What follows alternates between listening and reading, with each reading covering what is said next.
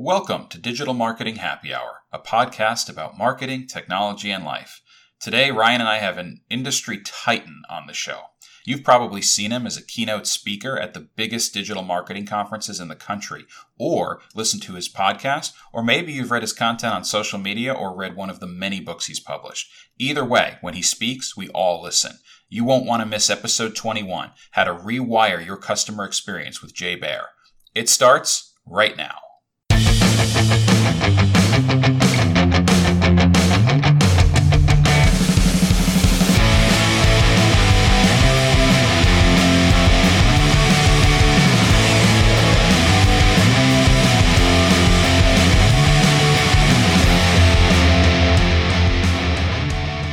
Digital Marketing Happy Hours brought to you by Araxam, your resource for marketing and technology. For more information, go to araxam.com. That's A R A X A M.com.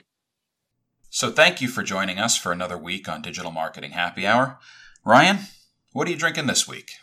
I am getting into the season and keeping local, but Oktoberfest. One of my favorite Oktoberfest beers comes from Big Storm Brewery out of Clearwater, Florida. And so I am excited that we're sort of in the fall season, of, especially when it comes to uh, beer. So that is what I'm drinking. What do you have in front of you? So I went local as well. I am drinking an Angry Chair Five Lives Gose. Uh, you know I love my sours and Goses, so uh, figured I would check this one out, and I am pleasantly surprised. It's very good. So you're the one that likes sours. I knew there's one person. I didn't know who though. Yeah, I know it's an acquired taste, and I know some people think you shouldn't put fruit in the beer, but uh, sometimes it comes out pretty good. So this was another great episode, and I don't want to waste a minute of time. Uh, Ryan, let's bring in Jay Baer. Jay Baer is an inspirational, plaid suit wearing, Hall of Fame marketing and customer experience keynote speaker, MC, and trusted advisor to the world's most iconic brands. Jay is the author of six best selling books, including Utility Why Smart Marketing is About Help, Not Hype, Hug Your Haters How to Embrace Complaints and Keep Your Customers, and his latest book, Talk Triggers The Complete Guide to Creating Customers with Word of Mouth. He is the founder of Convince and Convert, a consulting firm that works with the world's most iconic brands to gain and keep more customers with social media and content marketing. He's also the host of the long running podcast Social Pros. Jay, welcome to Digital Marketing Happy Hour. Chris, Ryan, thank you so much. Fantastic to be here for Happy Hour. At least some of that biography is true. Uh, I also want to put the listeners at ease and let them know that, in fact, I am wearing a plaid suit right this minute. It's true. We can see it. So. It's this is a happy hour, and I know it's a little early in the day, but assuming we were at a bar, what's your go-to drink? My go-to drink is absolutely uh, tequila. I grew up in the Southwest. I'm from Arizona went to school in Tucson, which is not very far from the border, 45 minutes or so. So definitely a, a tequila guy. I collect tequila and I go to Mexico once or twice a year on tequila pilgrimages. So that's that's kind of my thing. Uh, I would say uh, second place would be uh, beer. Uh, third place would be uh, red wine. 172nd place would be gin. nice. Out of all the te- tequilas, because I like tequila too. What is, is is there certain ones that you like that you kind of gravitate to? Oh, for sure. Yeah, lots. Kind of depends on the on the um, expression or the age. Uh, my probably my favorite, just for kind of drinking uh, routinely. There's a brand called G4, which uh, stands for fourth generation G4. Their Reposado is uh, definitely one of my favorites. Very nice. Very nice. Well, this is an honor, Jay, to have you with us. When we started this podcast, Chris and I came up with kind of our own mentally. We said, okay, there's three guests in our list that we want to, you know, have on we can't show. get any of those, so we'll we'll get Jay.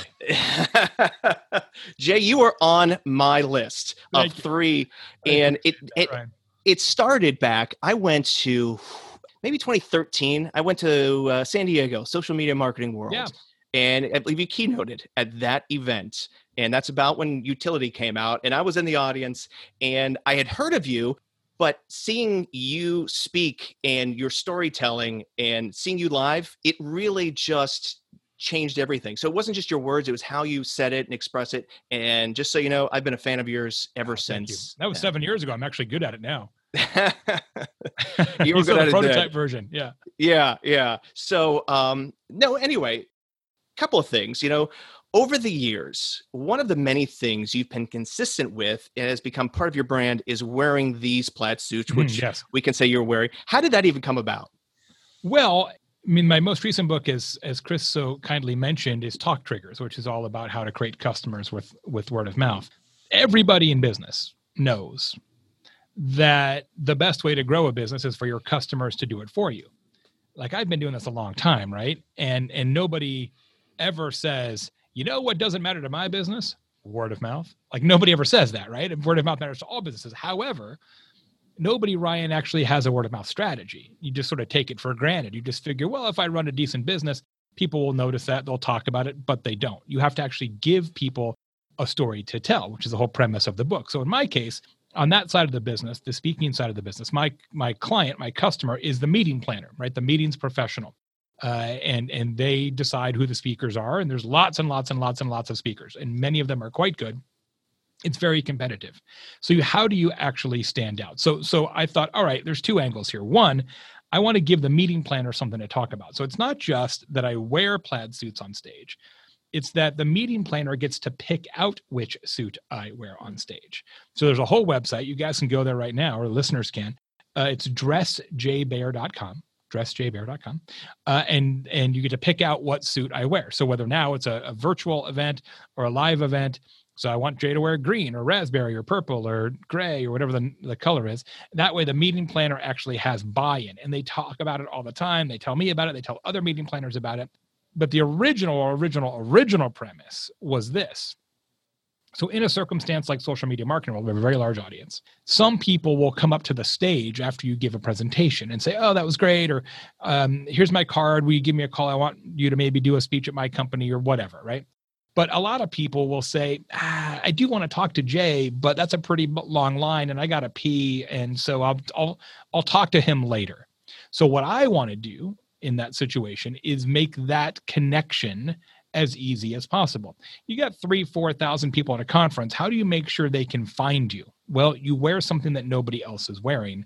In my case, a very vibrant plaid suit. So, first and foremost, became a connection mechanism so that I could have more conversations with people after I leave the stage. And then we turned it into an even more effective talk trigger for my business now that meeting planners actually get to be part of the experience. Have you had any requests that you were having trouble fulfilling when it came to the uh, suits? Not not really because they have a choice, right? So I give them okay. a menu of like 14 suits they can pick from. However, I will tell you that uh let's see, I think it was last fall my, my time my my time horizon has been not great since the pandemic. Yeah. I went from traveling 200 days a year to traveling zero days a year, so it's a little bit of a change for me. Uh, but I think it was last fall. I did an event with a, a great company called Appfolio, who I've worked with in the past. They're a software company, and they actually made me a suit of their logo, which is awesome. So it was like a, you know, like the step and repeat wall. People take pictures in front of at conferences. You know, it's like yeah. the backdrop of the logos. It was like that, but a suit. Uh, and so that was really cool. That was the first time, and I think the only time that somebody actually made me a suit to wear. But I'm game, man. If you want me to, you want me to wear a beekeeper suit, fencing outfit, uh, yeah, you, you know, uh, bathrobe, you know, whatever. I'm game. so you know it's funny you say you talked about traveling so much it, it is different now not getting in planes as much anymore and I, recently you made a comment I, I, saw something about it's been like five or six months since you've eaten in an airport a, a meal had a meal at an airport and i could totally resonate with that so there's so airport, much changes yeah. Yeah, yeah. So so much change is happening. How has you know this sort of pandemic uh, affected your business at Convince and Convert, and how have you had to sort of pivot yeah, we we swung into it pretty hard. We first day created a ton of content assets from the utility perspective, right? Make your marketing so useful that people would pay for it. We really tried to live that premise and have created one, two, three, four, five, six, six different uh, kind of ebook white papers on helping customers through the pandemic and we've created five. Tomorrow will be our sixth webinar um, as well. So we're trying to take what we've learned and what we know and give it away one bite at a time, as is the utility thesis. We also doubled the size of our sales and marketing operation um, instantaneously because we just wanted to have more conversations with clients. Uh, on the consulting side, we're down a little uh, for the year versus last mm-hmm. year, but but not appreciably. The speaking side is down as well. Big surprise because all the conferences have been canceled.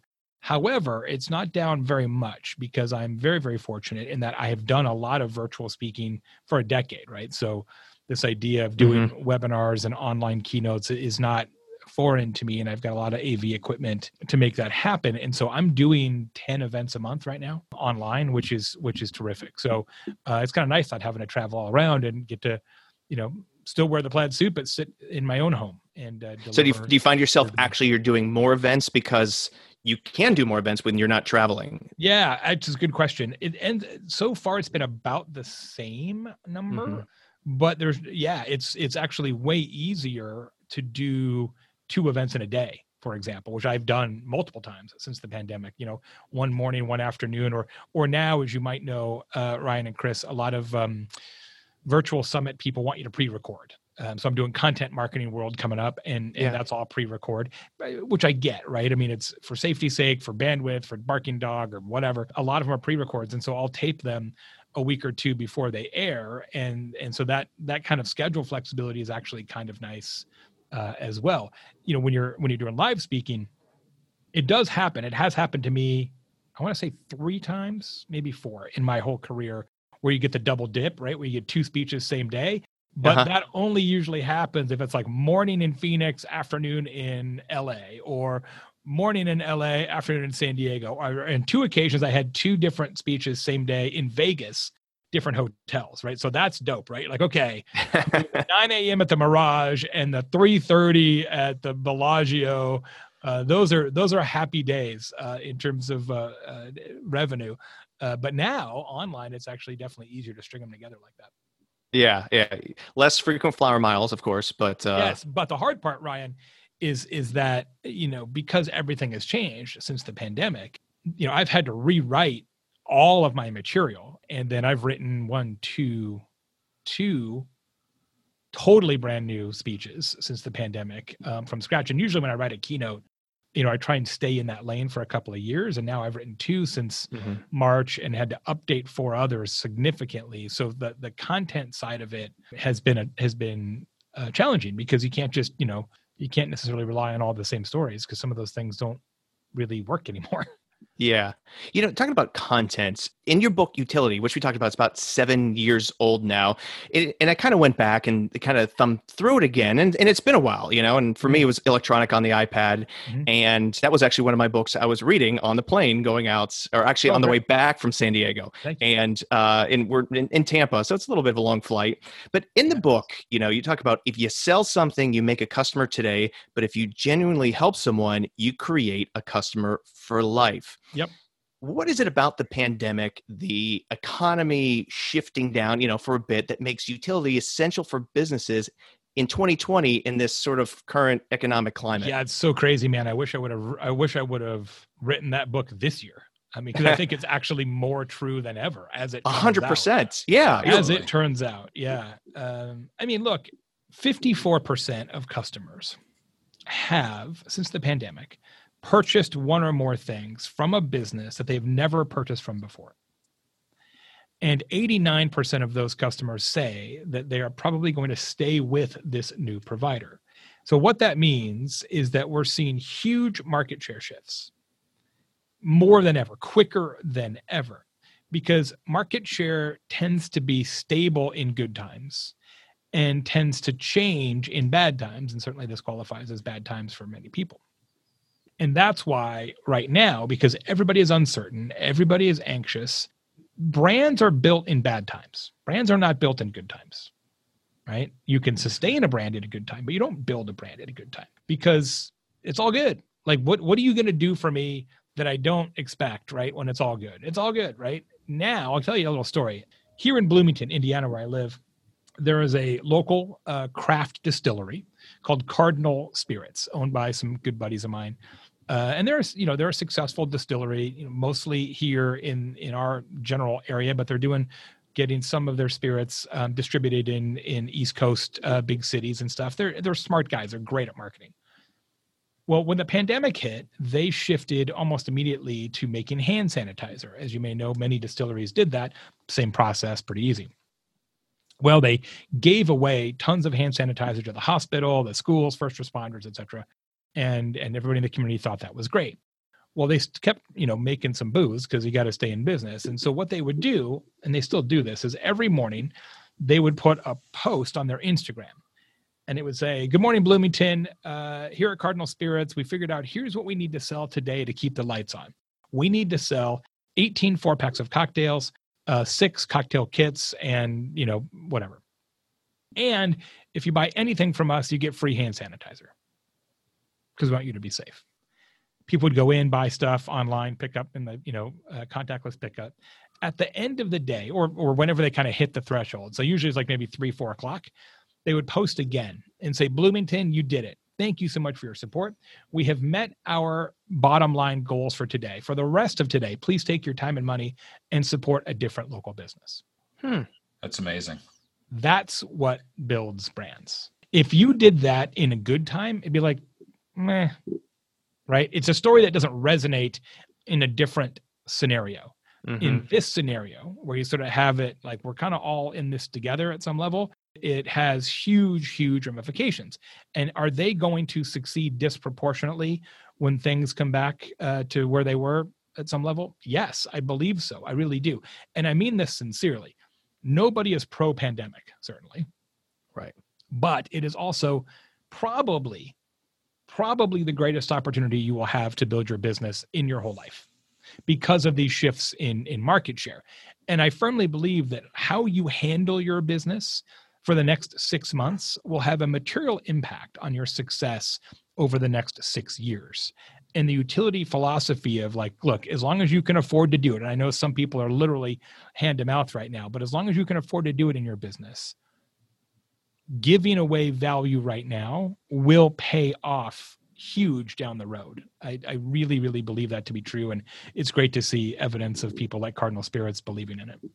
We firmly believe that, and I I also see that as bad as things have gotten, you always have to look for those silver linings. This is an opportunity, and there have been others through recessions and things like that in the past to actually create new customers. And Yeah. one of the things that you've talked about in the past in some of your speaking and writing is that you know the need to rewire your customer relationships. Is Mhm. that you know the example you just gave with this, the distillery a good example of that? And, and are there other stories that you could share that's kind of in line when, with that? when I think about rewiring, which is one of my new keynotes, um, this idea of rewire, look, nobody knows nothing about nothing right now, right? What we what we have in every business is a certainty gap. Customers don't even know how to buy from you anymore in many cases because your processes have changed, the circumstances have changed. Uh, one of the examples I use sometimes is I got my haircut. Um, I guess it would have been for the first time like two months ago now, I guess. And I was like, man, I got it. I'm doing virtual keynotes. I can't go, I can't go this shaggy. It's just, it's not going to work. So I get my haircut and I had to get like 16 questions answered to get a haircut. And I, you know, look, man, I'm a 50 year old man. I, I, I figured I pretty, ha- I had a handle on how the haircut business worked, but I realized like, nope, not anymore because I had to learn things like this. Uh, is the haircut place still open? Is the, the woman who cut my hair still employed there? How do you make appointments now? Where do you park? Are the parking meters downtown still in operation? Because I don't really know. I haven't been downtown in forever. Do I wear a mask? Does she wear a mask? Do I come in with clean hair or do they still do shampooing? Do they sell products? How do you pay if you want to buy a product? Do I just walk in? Do I have to text before I get there, like around the corner? Is there a waiting room? Are the appointments the same length or a different length now? And on and on and on to get a haircut, right? so I had on my podcast on Social Pros, Laurie Meacham, uh, a month or so ago. And Laurie's the head of social media customer service for JetBlue Airlines. And she was telling me the story that on their digital team, they discovered in their analytics a trend of a search term that they'd never seen before.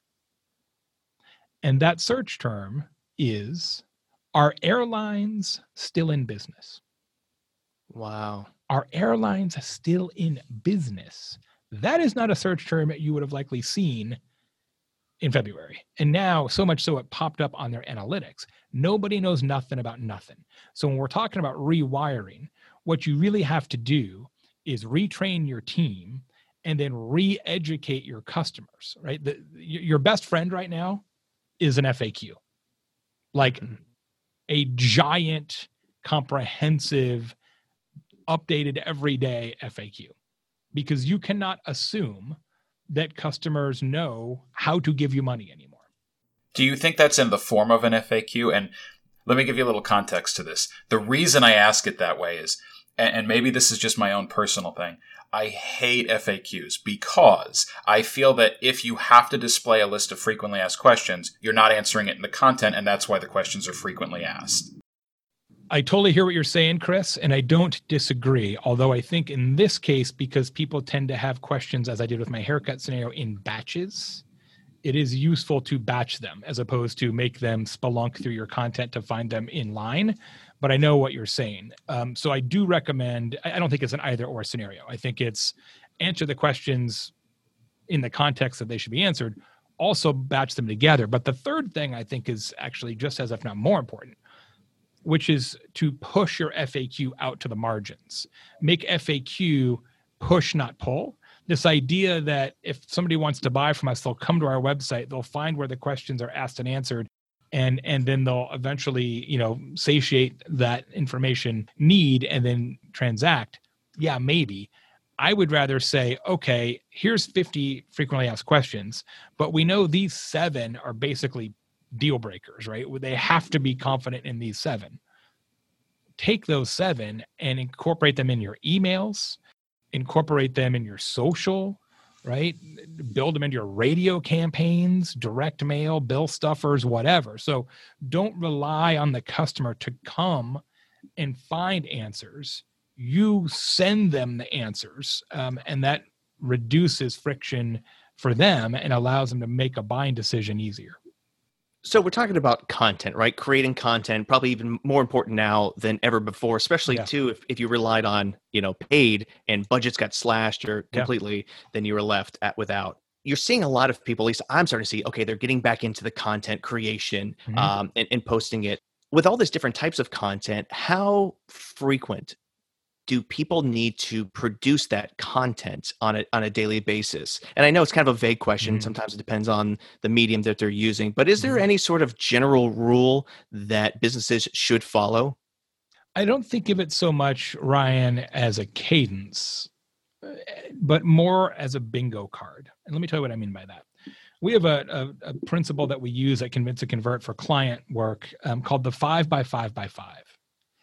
And the five by five by five works like this. You take your key customer personas, let's say there are five, and then you look at sort of the classic purchase funnel.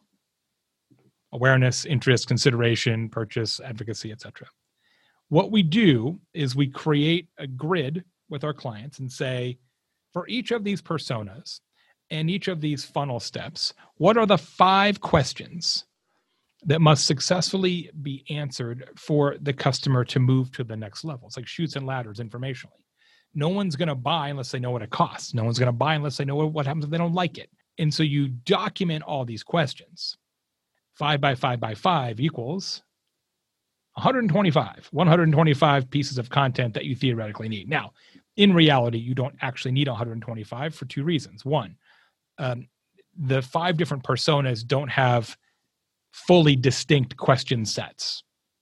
And you probably have some content already created. So, what we find generally, and this is even for big companies, you, you, we end up when we do a gap analysis of you know 50 or 60 questions that are pretty important to answer that are not really answered easily um, by the company and then you just go out and you methodically create content to address those might be a video might be a podcast might be a blog post might be an ebook might be a webinar whatever you you answer those questions uh, methodically and then how and when you roll those out kind of depends on your own cadence but but i guess i would say a very complicated answer to a very simple question ryan would be if you're not making content at least weekly i guess the question i would ask is why You've been publishing your Social Pros podcast since 2014. Podcasting is an alternative. 2012, actually. Oh, was it 2012? I think, I think, I think we got I think we got cut off of iTunes at some point, but yeah, January 2012. So we're at um, 400 and almost 450 episodes. Wow, that's incredible.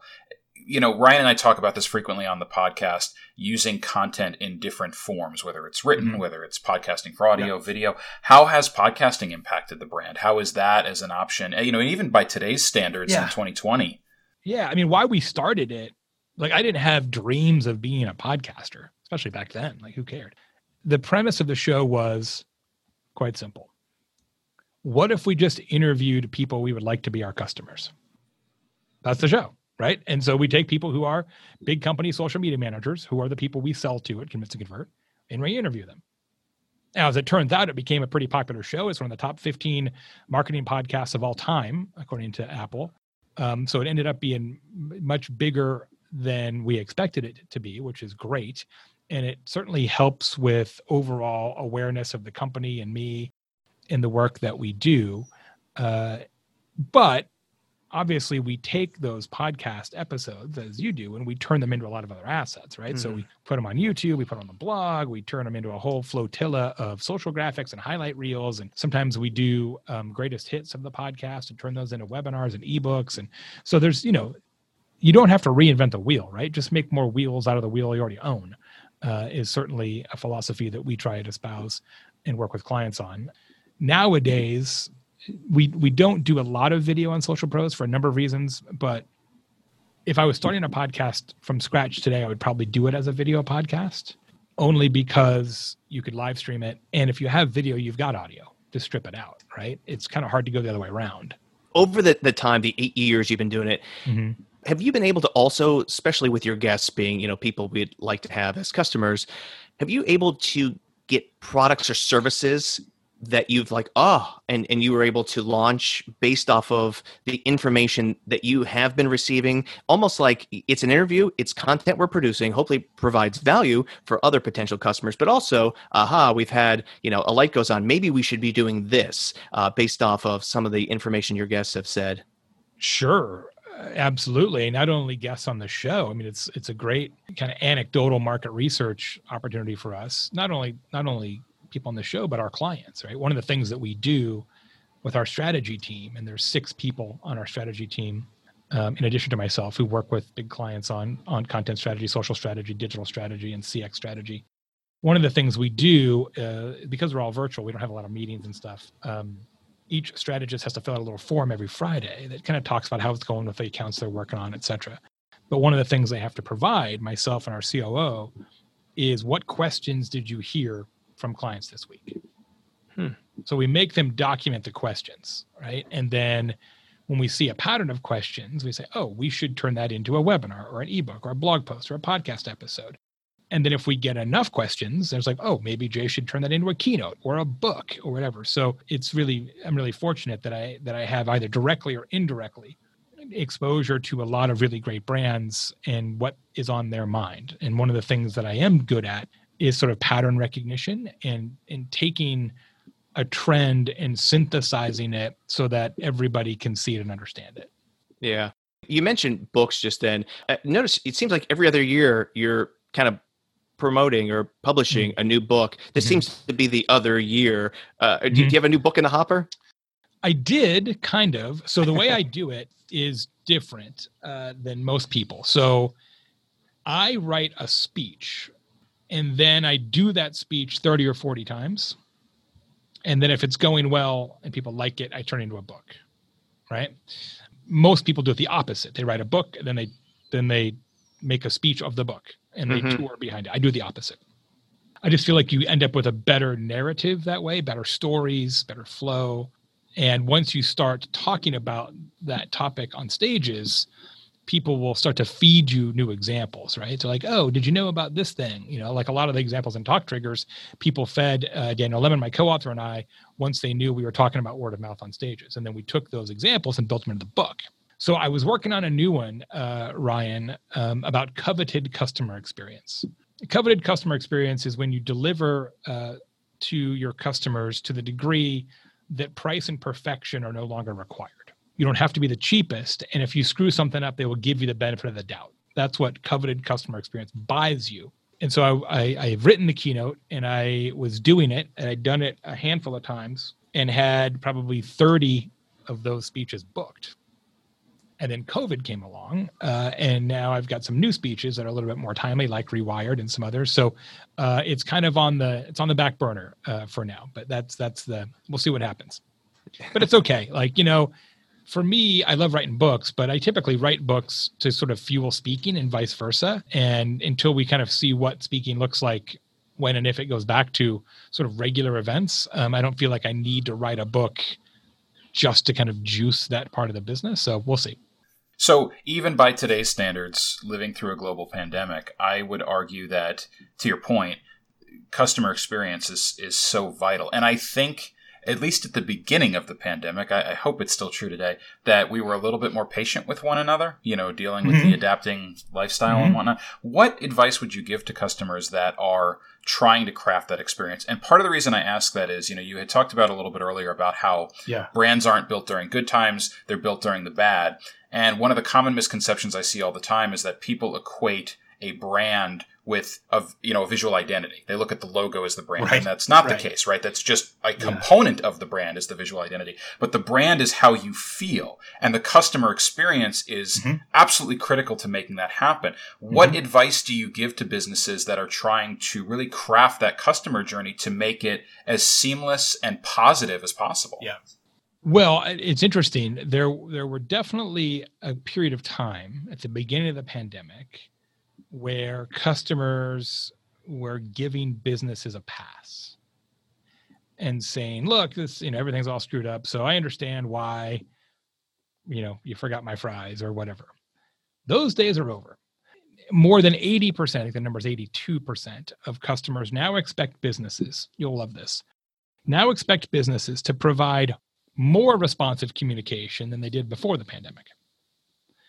So customer expectations are even higher than they were pre-pandemic. Meanwhile, the business is trying to operate in a pandemic, might have entirely new employees. And that is a real challenge. The problem with customer experience, and this um, Ryan gets into what I was talking about with the new keynote, so some of the coveted customer experience stuff. The problem with customer experience is that it doesn't actually exist. It's not a real thing, right? We, we when we say customer experience, that that sounds like it's a light switch or or or a holistic um, kind of thing that you can just like fiddle a dial. The reality is that the customer experience, and I'm throwing out my air quotes uh, for those of you listening. Customer experience is actually dozens or hundreds of individual touch points and interactions that together we have decided to nickname the customer experience. Just like the brand comprises dozens or hundreds of elements, not just a logo. So when I say to a business, you should improve the customer experience, they always nod. But what does that mean? What mm-hmm. specifically mm-hmm. should you do? Because there isn't a customer experience knob. It doesn't work like that. So the team and I at CNC have analyzed this a lot, tons of research on this point. And what we discovered, Chris, is that there's really three things that matter most. Three things that your customers really and truly care about. So if you're going to improve the customer experience, and you need to because they demand more, the three things you should focus on are how to be quick, clear, and kind. If you can be disproportionately responsive, if you can be disproportionately informational and reduce sort of confusion, and if you can be disproportionately empathetic, if you can just focus on those three things. And the recommendation I make in that keynote is if you can be 15% faster, 15% um, more understandable or less confusing, and 15% more empathetic within 90 days, you will be well on your way to delivering that coveted customer experience, which inoculates you against low price and operational deficiencies. Quick, clear, and kind. When a business, or I should say a customer, is looking at a potential business to obviously take their business to, they look at Google reviews, for example, as mm. like the the metric to look at and, and and make their decision based off of a star rating. When you're talking about customer experience, how does that tie in when you're working with businesses on you know improving that aspect of it? Yeah, I mean, what's a review? A review is word of mouth delivered asynchronously. That's all it is. It's word of mouth delivered in less than real time. Just happens to be on a computer as opposed to face to face or via email or you know whatever. To get word of mouth, you have to have two things. Um, well, to get positive to get positive word of mouth, you have to do two things. You need operational success, right? So you actually have to deliver a good customer experience. And you need to give them a story to tell, like the plaid suit, right? So that's where you sort of need a talk trigger. You need you need something that will that will compel your customers to tell other people. And the big mistake that every business makes, and I mean when I say every business, I mean like literally 99% of businesses, is they believe that competency will create conversations. That if they just deliver sound operations, right? They like, yep, the food was good and the service was good and the temperature was good. That people will be like, man, I got to tell everybody about how good this restaurant is. It doesn't work like that. We don't discuss good. We discuss something that is outside of our frame of expectations. So you have to do something in the operations of your business that people don't expect, right? Plaid suit, whatever your circumstances are. So to get positive word of mouth and reviews are more important than ever. I've been talking about this a lot, that they are literally more important than they've ever been because essentially everybody starts from zero reviews again. I don't care if you've got 10,000 reviews. You have as many reviews as you've accumulated since March 1st. Everything mm-hmm. before that is truly and utterly useless. Nobody cares. So it's everybody reset. It's like resetting the review odometer on every brand. So you're rebuilding your online reputation from scratch, truly from scratch. And In order to do that, you've got to get more and more of your customers to tell your story in reviews. In order to do that, you've got to obviously execute right, but then give them a story to tell, something that says, oh, I should write about this. And just having good food isn't that. You know why? Because you're a restaurant. They expect the food to be good. That's how restaurants work. Nobody gives you conversational credit for doing exactly what they paid you to do. That's a key point, and I feel like and I think the data shows this. Reviews are either your happiest customers or the customers that are the most furious with you. Because if you're right in the middle, you're not inspired to leave a review. What advice do you give to businesses to sort of create that edge, to to share that story or to create that engagement in a way that just delivering on the expectation doesn't do? Yeah, and, it has to be an actual strategy, right? An actual word of mouth strategy, which is what we break down in the talk triggers book. You've got to say okay what's the one thing that we can do in the operations of our business that customers won't expect? And we can do it every time for every customer and that will spur them to tell other people. So we talk about um, five different types of, of talk triggers in the book. For example we talked about quick clear and kind one of the ways that you can deliver an experience that's outside of your customer's uh, frame of expectations and then create the desire to share that story is with speed, is by being faster than they expect. Okay. There's an accounting firm uh, in Indianapolis, not too far from where I live, and they're called Bogdanove and Dodges. And you know they're they're not noteworthy from an accounting perspective. It's two principals, uh, Paul and Tim, and they have an associate and then the front desk person. They do the exact same thing that every other small accounting firm does in America. Like exactly the same, right? They do uh, small business returns, personal returns, a little bit of tax advice. That's it. There, there are quite literally 10,000 or so accounting firms in this country that do precisely the same thing for almost the exact same money. So how how would you possibly differentiate? Well, they have done it with speed. At Bogdanove and Dodges, they answer every client, phone and email, every time, every question within five minutes five minute response time for an accounting firm. And if you look at their Google reviews, number one, they have a shit ton of Google reviews for a local accounting firm, like, you know, like a hundred or something crazy like that. And every review is the same, basically. Can't believe how responsive they are. These guys get back to me within three minutes every time. Man, I sent them a, a voicemail. They got back to me almost before I had the phone out of my hand. Love these guys, right? Every accounting firm on the planet could do that but they're the only ones who did. They just chose to. They built it into their operations. That's what it takes. Got to give people a story to tell. No one's, you, you know, look, I've had, I think I've had 11 accountants in my long business career, and I've never, ever left a review or told this story. Chris, Ryan, check this out. Got my tax return back. All the numbers added up. that's not a story, right? That's what you pay an accountant to do. so, right? There's no, there's what, what review am I going to write? Yep, as expected, the math was 100% accurate. That's not worthy of a review, right? So you've got to do something like a review is not easy, right? You got to yeah. a say I'm gonna. It's not. It's not like it takes six hours, but it takes some time, and you got to write it, and you got to want to write it, and you got to say I'm going to do this instead of everything else in the whole world. You know, it's it's it's not so much effort, but it does require some mental um, energy, and you got to give somebody some raw ingredients, right, in order to make that happen. Well, and it's interesting that you talked about the accounting because there are some necessary but boring industries. Personally, I think accounting is kind of falls sort of in that. And then you have, uh, you know, on the flip side of things, where like, you know, automotive, where mm-hmm. it doesn't take much for people to leave a, a positive or negative review. And we kind of talked about it's either going to be five or it's going to be one. It's not going to be two, three, or four most most of the time anyway. So when you get to some of these, you know, quote unquote boring, how do you make word of mouth involuntary for for those? Because I think it's it's a challenge. Yeah, it's actually easier.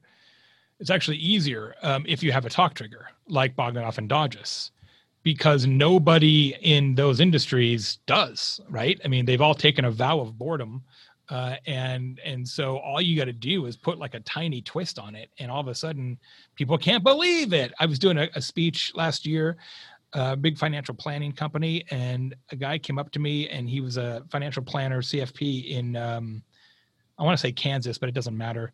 His last name is Rose. In their lobby of their kind of office, they always have a giant arrangement of fresh roses. And so when clients come in for portfolio review, if it's a female client, presents her with a rose. If it's a male client, presents him with a rose. Please share this with somebody you love. Reviews, word of mouth. He's the rose guy. His last name is Rose. Like I mean, that couldn't be easier, but yet nobody does it. One of the craziest stats in the world, guys, is from actually John Jantsch from Duct Tape Marketing, one of my good friends and a true uh, marketing genius. He did a bunch of research on this that found that fewer than 1% of businesses have an actual word of mouth and referral strategy. Fewer than 1%. So it doesn't take much. And it doesn't matter if you're a boring business. And I would argue if you are a quote unquote boring business, it's actually easier because people expect literally nothing from you. So all you got to do is put a tiny, tiny twist on it, give somebody a rose, and all of a sudden you're like a word of mouth superstar.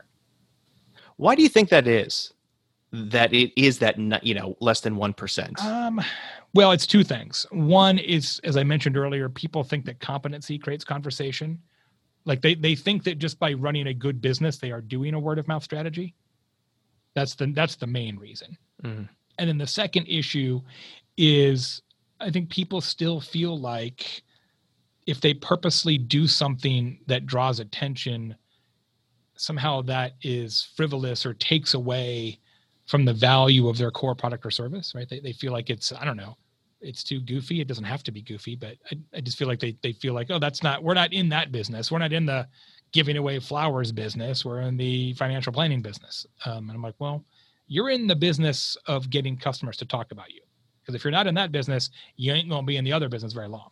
I find it interesting too, and I, and I bring up automotive, and I see you're coming up in the fall. You're speaking at Digital Dealer, yeah. which I I think is great. And, and somebody who has spent the last several years working with the Tier Three, if you're not automotive, that's your local car mm-hmm. dealership. Mm-hmm. I find it interesting because your concepts go against the old way of thinking, meaning sell, sell, sell today, mm-hmm. today, today. Yep every month starts on the first and it ends on the last day of the month and we start over again and even though that you know GMs and and owners know the buying cycle can go up to three months. Yes. You know, in, in some situations, but yet that's not what they're looking at. It's a number, and where I've worked with in some of your principles of helping, you know, creating and I always like to think businesses should think themselves as a media company.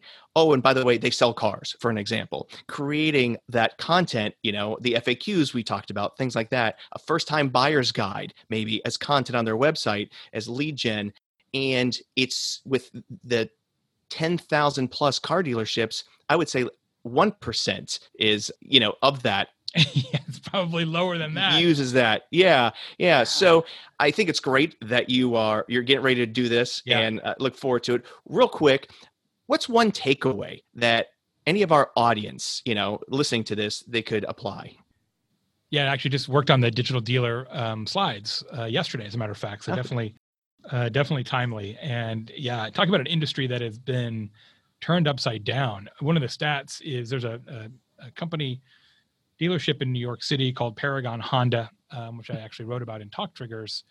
And despite you know they they're they're a good organization, like they're definitely a progressive company. Despite that, pre-pandemic, they were selling 5.1% of their vehicles online. Now, today, 41%. That's crazy, right? I mean, this I you know the thing about the car dealer industry that drives me crazy is that the number one seller of diamonds in the world is BlueNile.com. People spending four, five, 10, 20, 30,000 dollars on a diamond ring online never saw the diamond.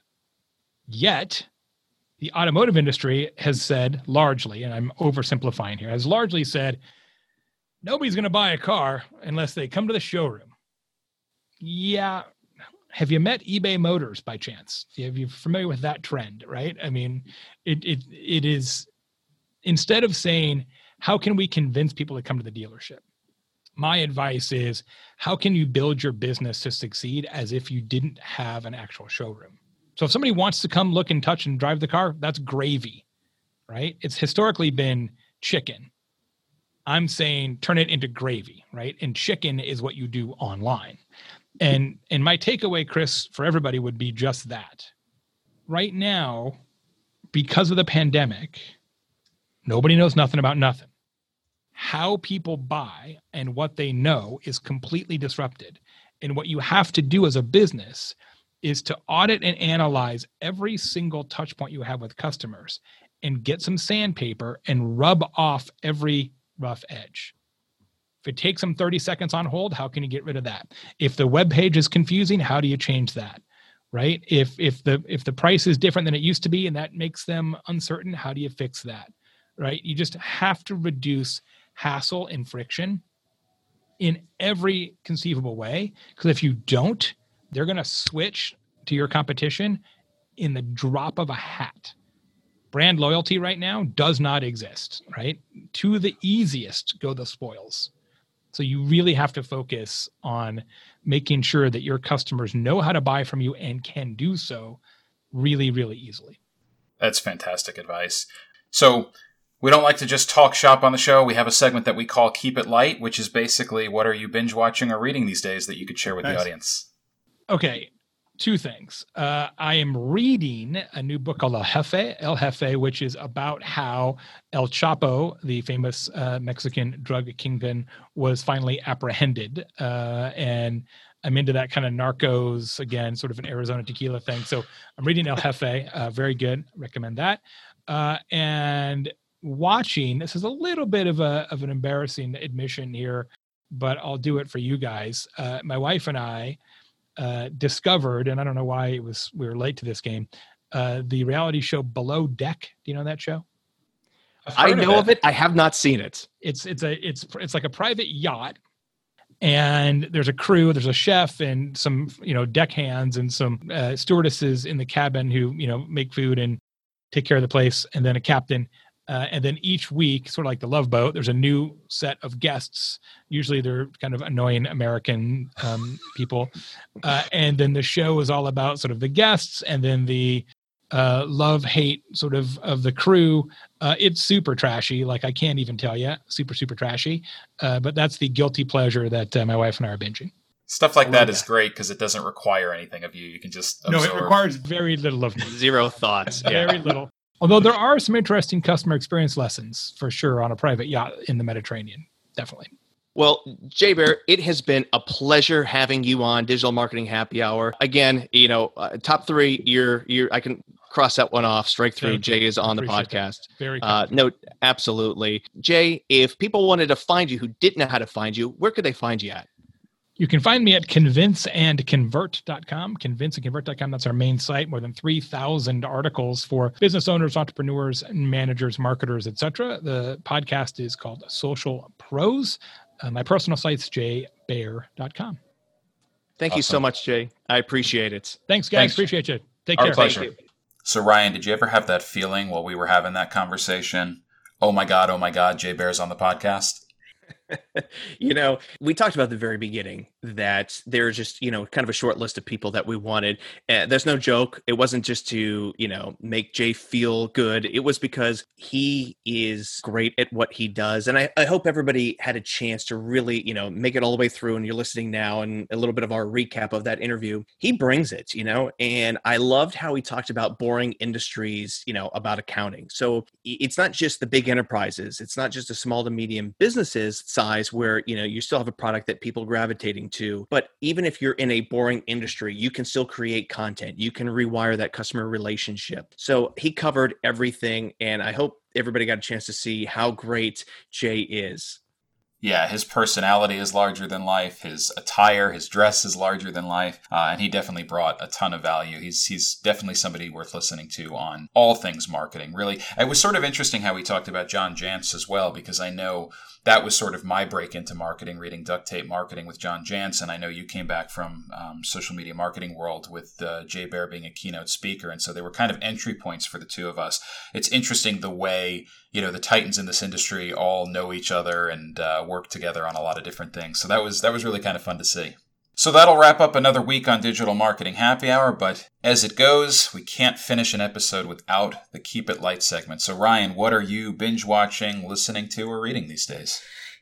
Yeah, you know, part of this year, I think, is we both have talked about this, is kind of going back and sort of reconsuming books, you know, whether it's books on audio, podcasts, whatever that we've heard before, because sometimes you get great articles or great books and you kind of have to go back again and, and sort of re-examine it the book I went to, I, I, listened to it. I think a book originally I read it and then I kind of stopped reading and I got the book on audio in the middle of it. Was The CEO Next Door by Elena Botelho and Kim Powell. And I think I originally was late 2018. And I think this book is perfect for entrepreneurs, people getting into starting their own business. The book really tells you a lot about, you know, not just what it takes to be a CEO, but also, you know, a little bit of how to run a company. And there's a couple lines in here that I liked, especially if you're in a small to medium sized business, you're not a solopreneur, but you have some people with you. A couple quotes from here was the CEO's job is to decide on the what and empower others to decide on the how. A lot of times i've noticed in my experience ceos they kind of they want to do it all. They tell you both. And the empowerment part empowering your people i think is huge that there are a lot of ceos that don't do that very well. And so uh, that's one big thing on it. And another one I thought was great was in startups, speed of execution often determines success. If you aren't embarrassed by the first version of your product, you shipped it too late. And that was a quote that came from the book about from uh, Microsoft exec. So that's just two tidbits, but the book is great. CEO Next Door. If you have not read it or heard it, uh, I encourage you to to do it. So, uh, what are you reading or listening to, Chris? So, CEO Next Door sounds like a good read. I'll have to add it to my list. There's a lot of early stories out of the uh, computer software industry about the difference between success and failure was whether the product made it to market or not. And as we know, the early versions of the software were terrible, but mm-hmm. they were the only ones out there, so it counts for something.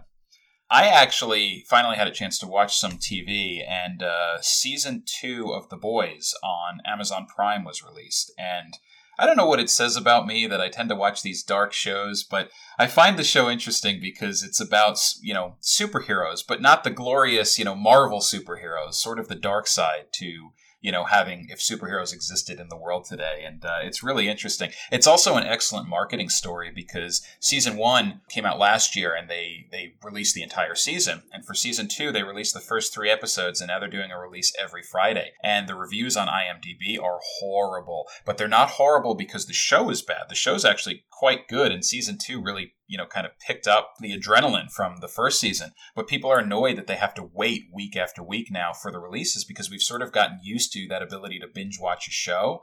And, you know, I don't know why the producers made the decision they did to do the release this way. I'm assuming it was selfishly motivated to drag it out a little bit longer, have people talking about it a little bit longer, but it just goes to show you that if there's a consumer expectation of one thing and you deliver something else, you're not going to get the reviews you're looking for. So it not, lines up nicely with what we were talking about with Jay today. No doubt, no doubt. So speaking of Jay, you know, we love to hear your feedback. So if there's something that you absolutely disagreed with that we said or that Jay said, we want to hear from you. If there's something you loved, better yet, let us know on social media. Hit us up. Uh, you can find me on Twitter and Instagram at Ryan Smith FLA. Find me on LinkedIn as well. Search for that Ryan Smith Marketing. You'll find me. Otherwise, if you just type in Ryan Smith, there's going to be about 500 million Ryan Smiths that you're going to come across on there. And then, of course, also just do a search for Araxam on LinkedIn. You'll find both Chris and I that way as well. A R A X A M.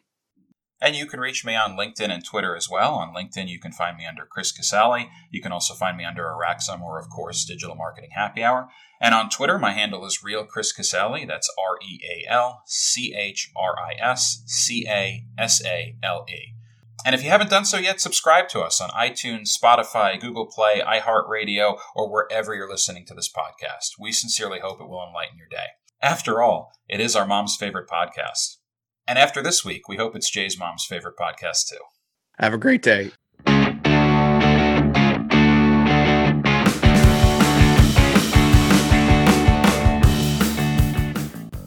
Thank you for listening to the Digital Marketing Happy Hour. This week's episode is brought to you by Araxam.com, your digital resource for marketing and technology. Visit Araxam at araxam.com. The music intro you heard is called Pure Adrenaline by Eddie off the album Too Damn Loud.